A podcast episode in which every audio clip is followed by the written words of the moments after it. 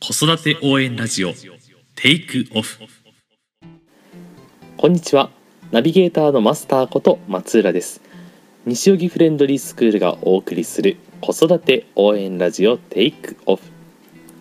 この番組では幼児小学生の子育て教育を中心に子供が生まれてから成人するまでの教育子供との関わりについてを広く深く掘り下げていくことを目的としています。第5回目は今野由美先生新介先生をお迎えして子供の混乱をテーマにお話を伺っていきたいと思います。よろしくお願いいたします。えっ、とゴールデンウィーク明けました。えっ、と年長クラスはゴールデンウィーク特訓があったんですよね。そうですね。大変だった。2日間で問題集3冊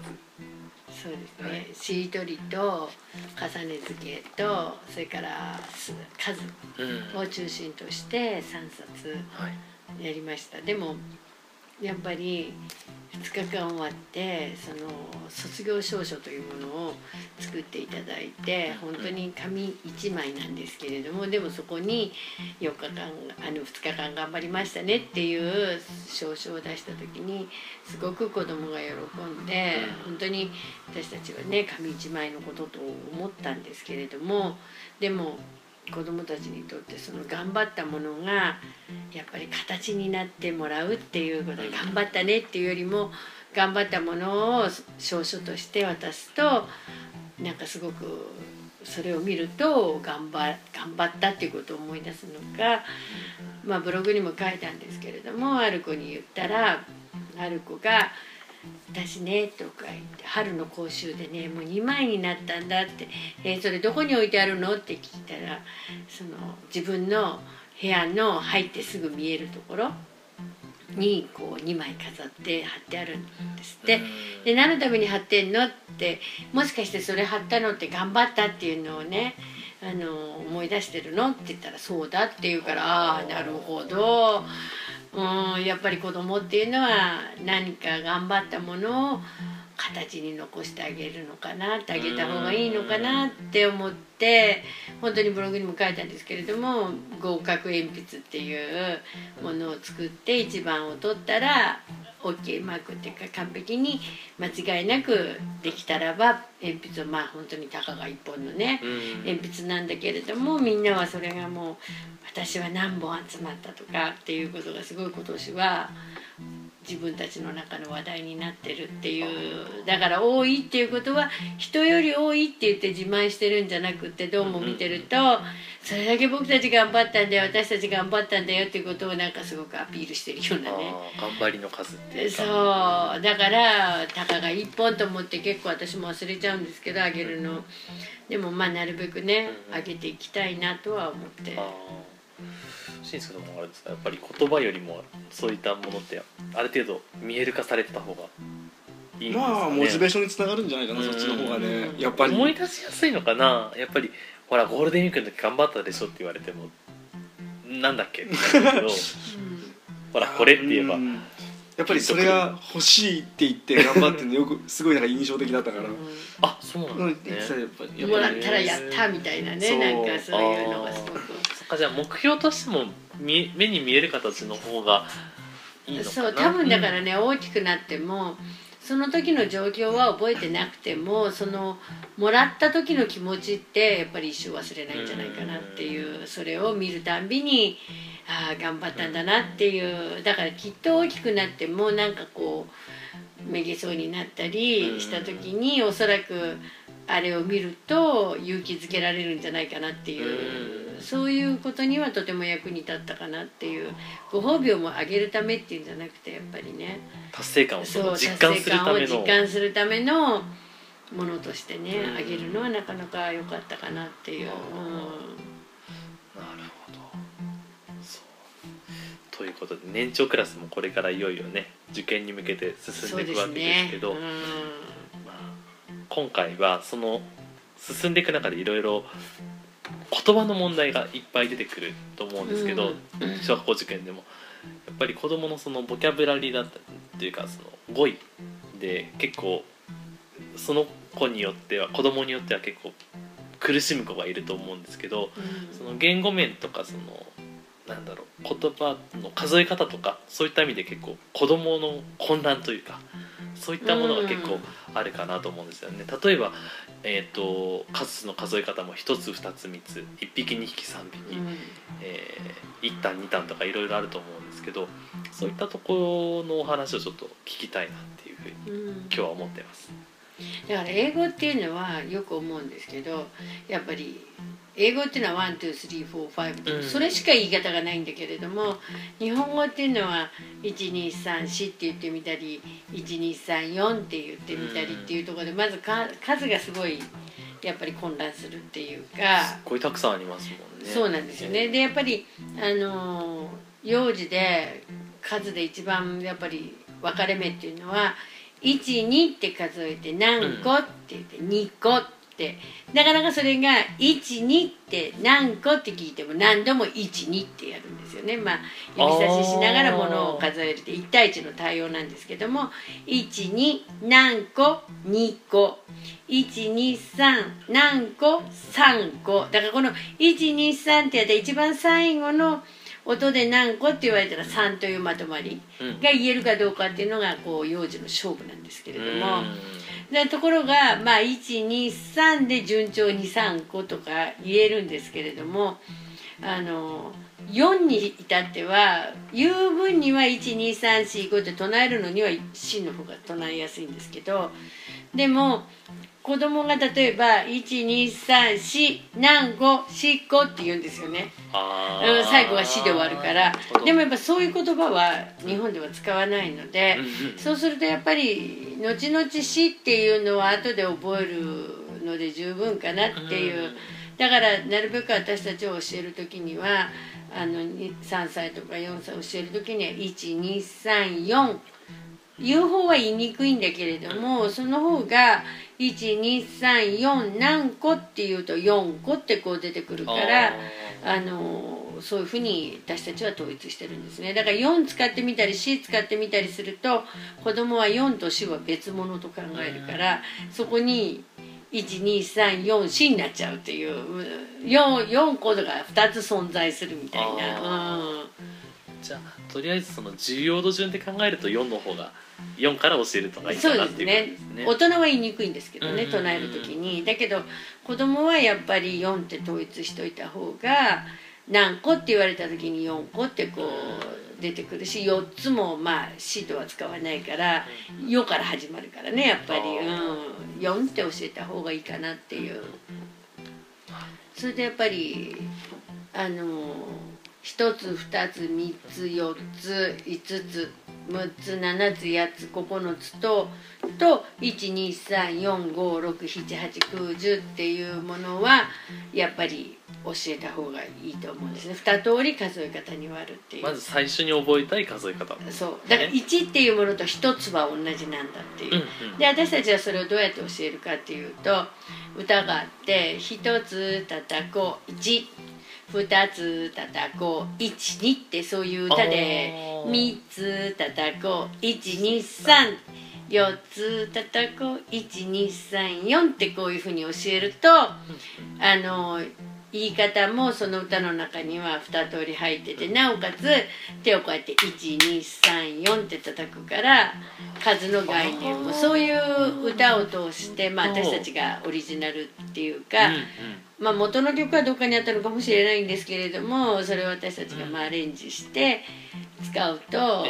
例えば「9つ叩こう123456789」ってやると「9つ」っていうのと「9」っていうのが同じでなおかつ手がこう9個になるっていう。9カウントしてますもんね。そう9カウントするので、あの数の概念として教えるのにはそういう歌を使ってあの教えてるのでその歌で習った子たちは意外とスムーズに。例えば小学校受験なんていうのはりんごが3つありましたとか3個ありましたっていう場合もあるし3つありましたとか後から5つもらいましたとか。7つもらいましたとか結構そういう小学校受験にはやっぱり3つとか4つって出るので、あのそれは知っとかないと、うん知っといた方がいいかなっていう。そうですよね。だからそういうまあ混乱しやすいっていうかねうん。一つとか一とか。まあ最低限そこまで覚えておく必要があるかなっていう。そっかじゃあやっぱり数え歌とかを活用すると、まあ、スマートに覚えられるかなってい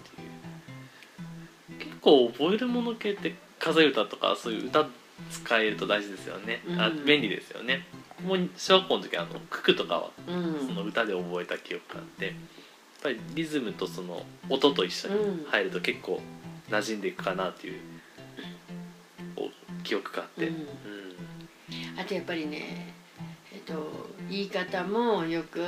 「ゾウさん」とか「クマさん」とか。あ動物とかの。うんちっちゃい子なんか特にクマさんが来てとかゾウさんが来て「これ何?」って言うと大体ゾウさんとかね。うん。猿さんとかね。何でもさんつけることが意外と多いんですよ。うんなんかそれすごく可愛いしいい感じなんですけどでも子供はやっぱりそれを見て象の絵を見て「これは何?」って言うと「象さん」って言うから「象」って私たちは教えるんですけども、そうしないと象は象なんだけど象さんって言ってるとそれは象さんだと思ってるんですよ。そう。象ではないんですよ。子供の中では象さんっていう名前だと思っちゃうし、あとやっぱりほら犬犬でしょ？犬はワンワンって鳴くよね？なんて言っても子供はそんなに聞き取れるもんじゃないからあこれは犬ワンワンって言うんだとかね。よく「猫だよニャーニャーって鳴くでしょ」って言うと「猫ニャーニャー」とか覚えてるからやっぱり猫は猫。うん。鳴き声はニャーニャーで鳴き声は後から教えてもいいんじゃないかと「う。ん、ニャーニャー」とか「これニャーニャーだよね」とか「これ猫だよね」と同じ絵を見て二通り言うと子供はニャーニャーニャー猫だったり猫ニャーニャーだったり、うん、そういうふうにやっぱり結構混乱してますよね、うん、覚えるから可愛くないけどうん。象とかね 熊とかね、うん、そういうふうに言った方が。だってね子供からしたら今までそのパンダさんとかってうん。通じたものが急に「パンダでしょ」って言われても、なんでかなってなっちゃいますもんね。そう、うん。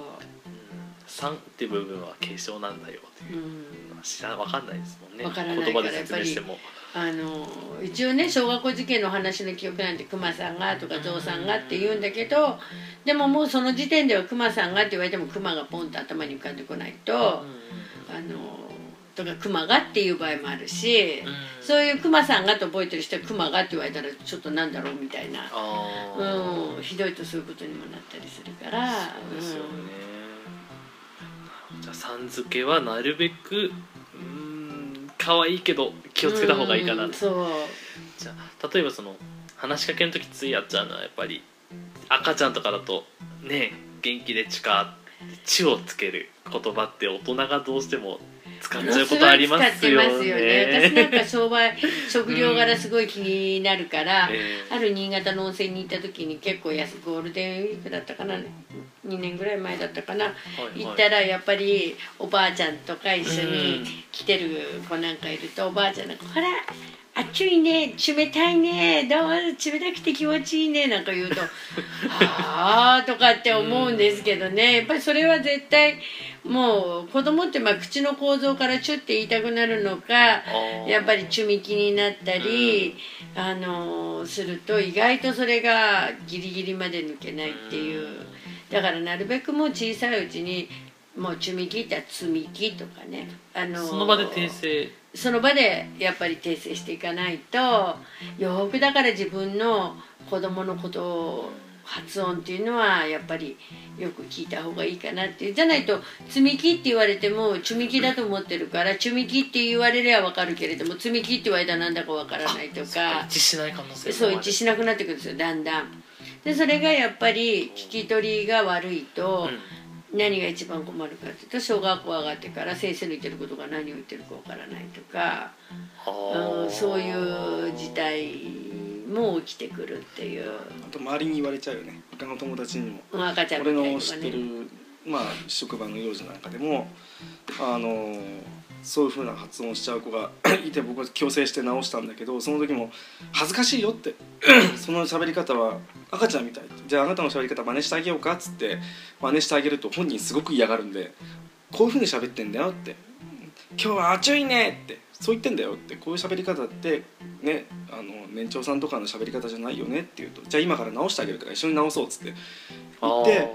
本人にその自覚をちゃんと与えてあげて「あ今赤ちゃんだった」って言うと本人頑張って治そうとして習慣化するから。本人やっぱり嫌だから。特に年長なんていうのは赤ちゃんってやるの一番嫌いだから私はもうお姉ちゃん私はもうお兄ちゃんっていう感覚が身につく頃だから あえてそういう時は真似して言ってあげて「今あなたこう言って言ってんだよ」って「恥ずかしいよね」って言って「じゃあ直そう」ってで「はいやり直し」とか言うと本人はやっぱり真剣だからそんないや嫌だもんね。そう恥ずかしい言葉遣いしたくないからもう一回言ってごらんって。そう根気だけどでもでも2週間ぐらいで治るよね。1週間ぐいやでも 年長ぐらいになるとなかなかもう治んないよ。っぽどこっちが気をつけないと、うん。あの強制してる側があ言うためにも根気よく言わないとそうそうそう。直すぐらいじゃないと。そう。でも私はねあのまあうちの生徒はやっぱり私も昔演劇やってたり子供たちもそういう演劇活動みたいなのをやってた時にやっぱりぶ舞台みたいな。えそうですね、うん。舞台にも出たしあのそういうあの劇団的なところでちょっと入ってたりした時にやっぱり思ったのはものすごく言葉の訓練発音の訓練っていうのをなんか随分やってたやってたのを私も覚えてるんですけどもあでもやっぱりね子供ってやっぱりこう人に何かものを伝えるっていう時にははっきりした言葉できちんと話すっていうこと私はすごい大事だなってあの時学んだんですけどうん。なのでうちのここの、あのー生徒たちっていうのはどの学年でもきちんと喋るっていうことがもうまず大事なんですよ。だからうん。年長になると「アヒルのあくびはあいうえお」とかって結構あいうえおのね、発音練習をすごいするんですよここは。でそんなの幼児であれなのかなと思ってうん。私がびっくりしたのはやっぱりまあこういう飯出せばあの早稲田小学校とかはい。最近成形小学校の1年生でもそういう早口みたいな言葉のプリント結構もらってくるんですよ。それでそれを見るとやっぱりそれを言わせてるっていうことはやっぱり私立小学校での、まあ、早稲田は昔から早口言葉をやってたのは知ってたんですけど、はいはいやっぱりきちんと喋るっていうことをすごく先生たちは考えてるんだなっていううんすごく大切なことだと思ってるみたいなんですよ。なのでやっぱりあのうちの生徒なんか特にもじょもじょもじょって喋って聞こえませんとかねもっとちゃんとはっきり言ってとかあの必ず言ってるんでここの子たちってものすごいはっきり喋るんですけど聞き取れますね。聞き取れるんですよ。でそれはやっぱりあの例えば小学校受験なんかでの面接で私はね見てると思うんです。だからやっぱりチュミキダコとのはあの発音が明快じゃないのはやっぱり特に幼児語ねあのチュミキだとか鉛筆だとかそんなことを言ってるのを聞くとあこの親って何を教えてんだろうな。自分の子供の言葉遣いも直してないんだっていうふうに取られる可能性っていうのはものすごい大きいと思ったのであ。の私たちはやっぱり受験生っていうのは外へ出るわけだから他の先生と会ったこともない先生と話をするわけだからやっぱりきちんと話すっていうことが私は大切だと。だから知識とか以上にそのファーストインプレッションとしてうん。喋り方って分かっちゃいますもんね、あれこの子どうしたのかなっていうの。はいかにねいいろいろ知ってて物知りだとしてもそれ以前にまず最初に喋り方でうん。第一印象ってかなり変わってきちゃいますもんね。そうですよね。だからやっぱり2歳児で入った子たちっていうのは3歳4歳5歳と3年4年経つうちにやっぱりものすごいうん。はっきり喋れますし、まあ、年長から入ってもね大半の子はみんな何言ってるか分かりますよね。すごいハキハキうん喋ってもしもしはますよね。絶対喋っちゃいけないってことを言ってるので、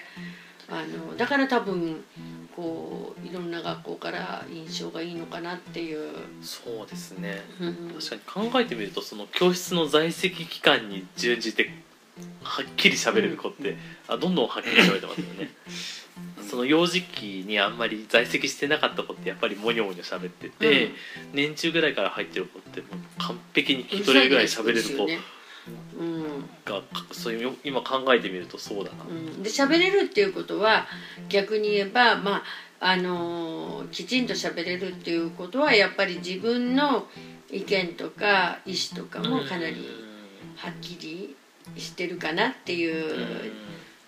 特に今年の年長なんかみんなすごいですよね。言いたいこと言ってますよね。みんな子供たち。自己主張ちゃんとしてますよね。そう。あのん自分がやってほしいことやってほしくないこと。うん。そういうのをすごく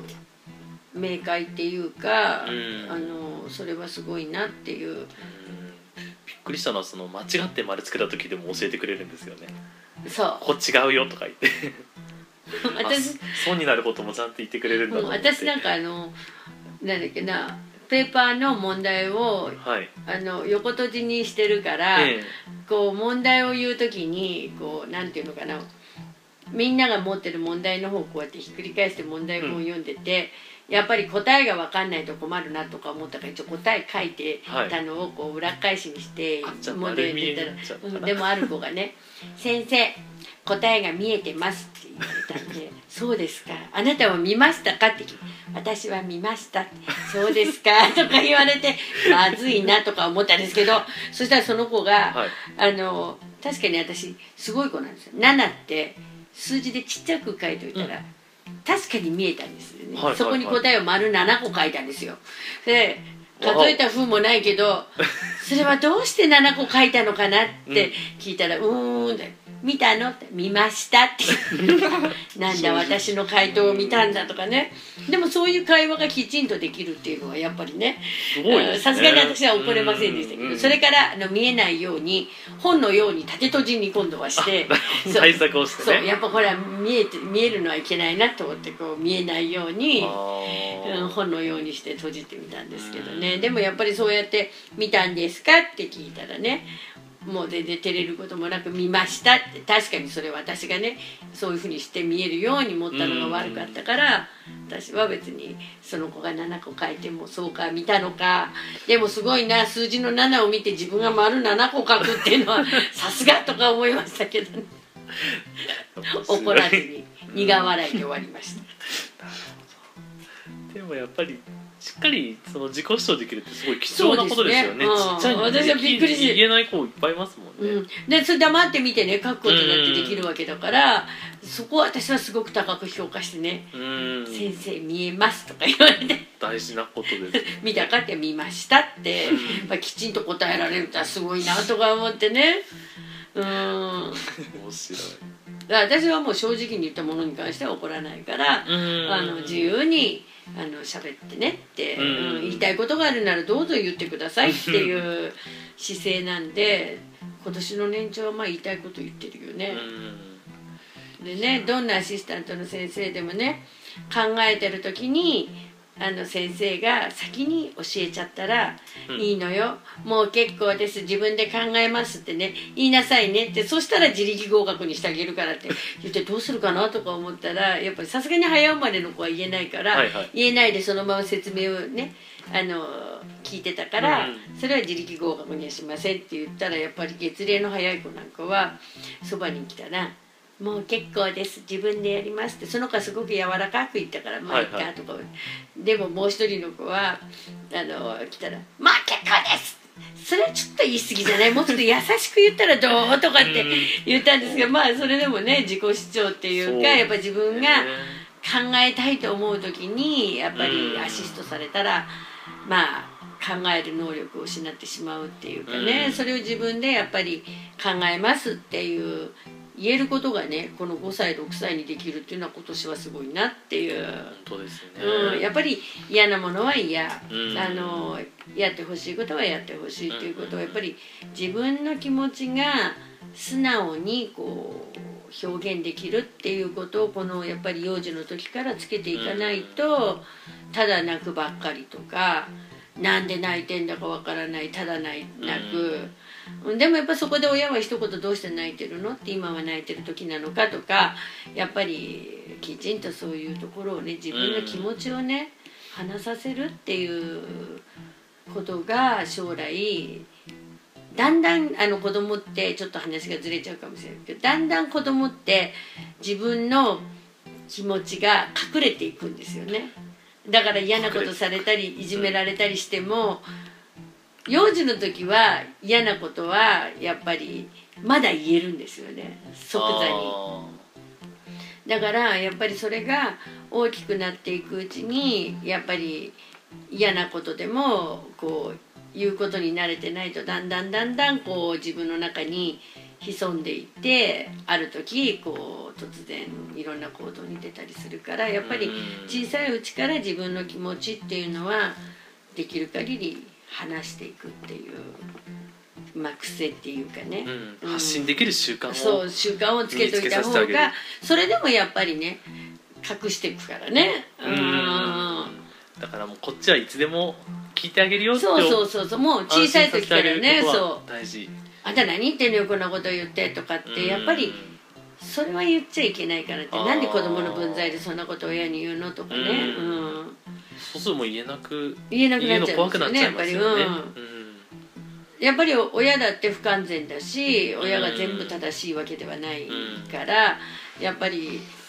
どうしてこの親はねこういうことを言うんだろうとかどうしてこういう親は自分だってやってるくせになんで私に注意するのとかね。さあ子供ってどんどんどんどんうちの中に広がっていきますよね。まあ私にだって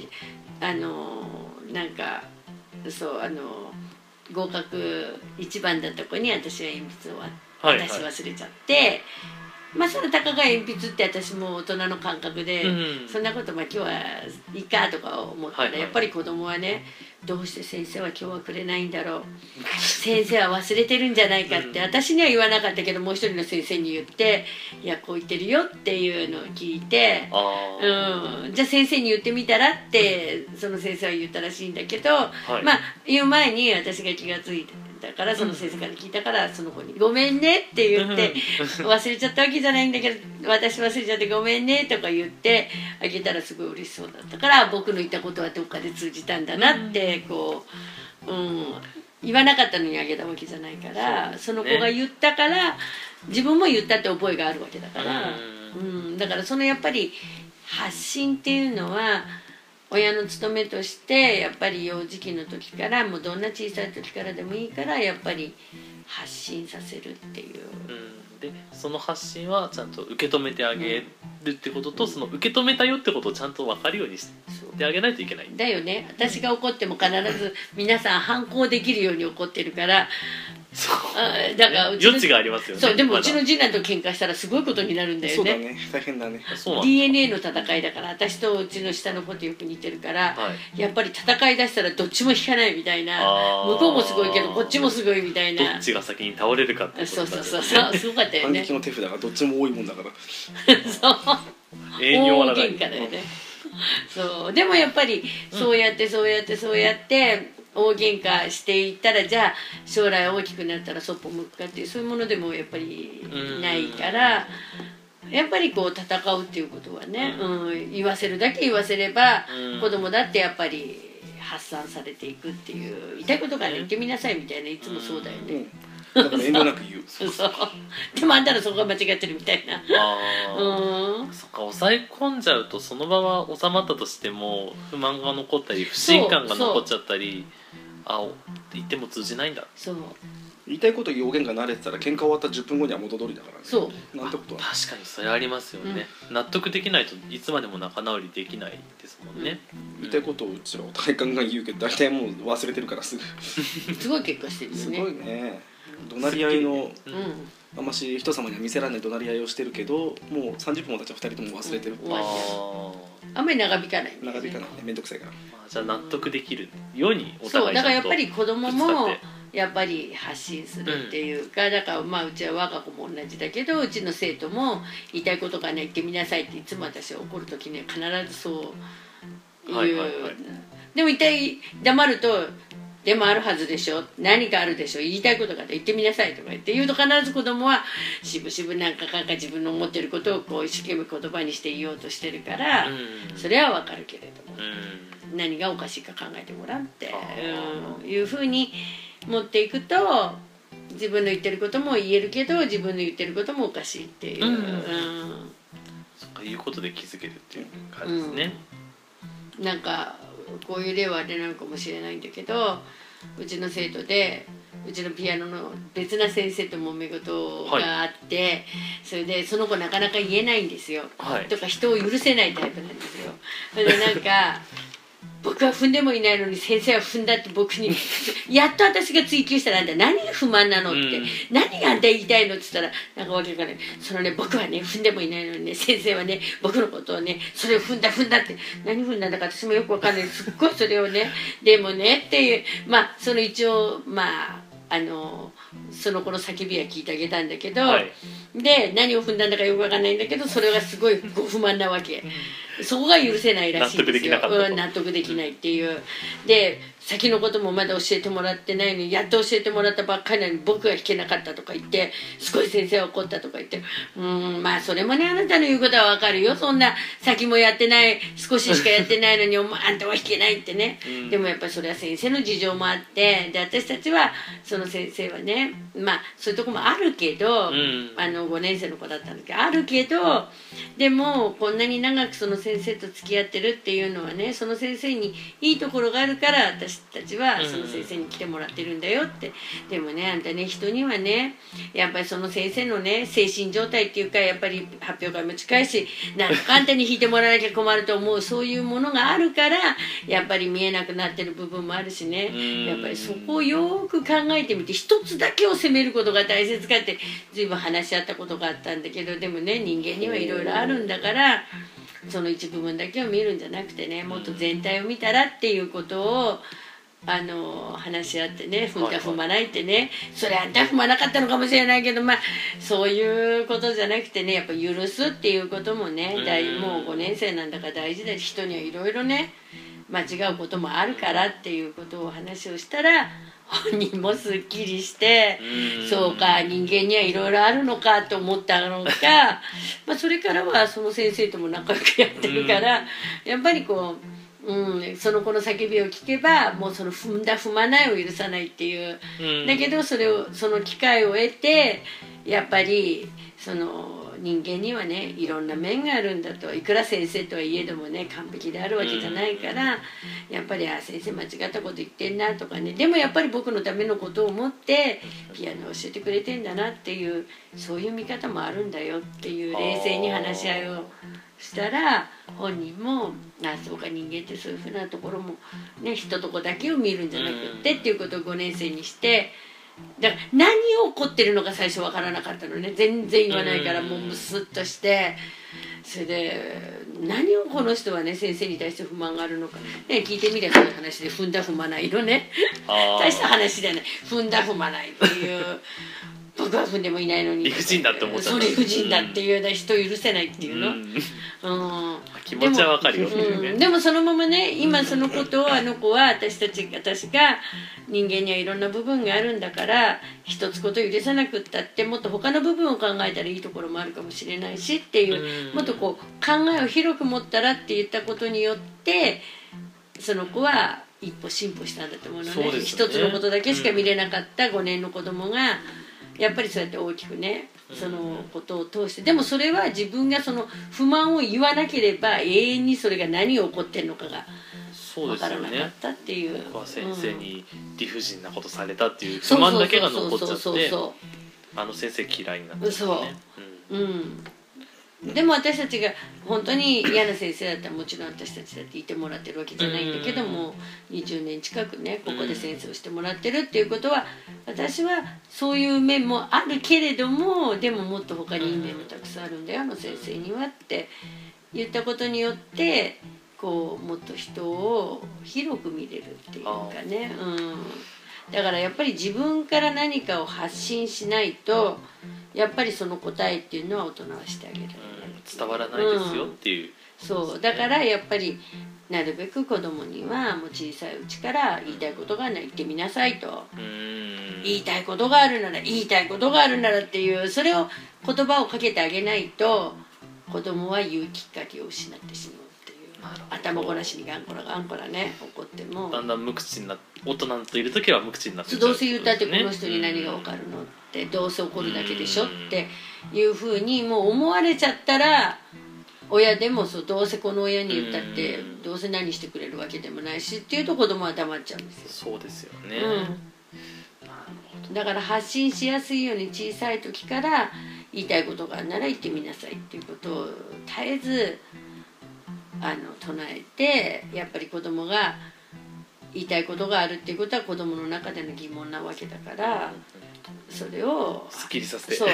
どうせね子供の考えてることだから大したことじゃないと私はいつも思ってるんだけど私たちにとって大したことじゃなくても子供にとってはすごい大きいことだから。うんそこをやっぱり「なんだ大したことないじゃない」なんて一言で言うともう子供は口をと特に小学生以降の子供は。やっぱり共感してもらうのが嬉しいのと同じ共共感してないことはすごいストレスになっちゃったり そのこの人には何も言えないなって思っちゃうところは。まあそう。やっぱりカウンセリングなんかも否定から入っちゃいかんからねやっぱうり、ん。まず相手の話を聞いて同調してあげてわかからのね解決だからね、うんうんなるほど。わかりました。うん。やっぱそれってすごい大切かなっていうそうですね。ありがとうございます。じゃあ、まあ、自己発信については多分なんだろうもっと年齢が上がっていったり小学生になっていくと今度そのいじめのそのシグナルを発信できることできないことがいろいろあったりすると思うんですけど、うん。これも今度聞きたいなと思いつつ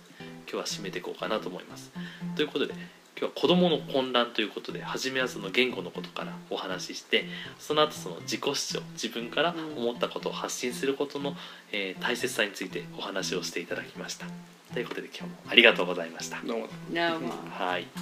最後にお知らせです。西荻フレンドリースクールでは1歳6ヶ月から年長のお子様まで体験授業を受け付けています。有料にはなりますが子育ての相談も室長の今野由美先生などとコンサル形式で利用することが可能です。詳しくは教室までどうぞお気軽にご連絡ください。教室の電話番号は03-3390-0750 03-3390-0750までどうぞ。また番組に関するご意見ご感想は info アットマークフレンドリースクールドットコムまでお寄せください。取り上げてほしいテーマのリクエスト先生の質問、えーゲストへの立候補など応募欄でも結構でございます。今回も最後までお聞きいただきありがとうございました。それでは失礼いたします。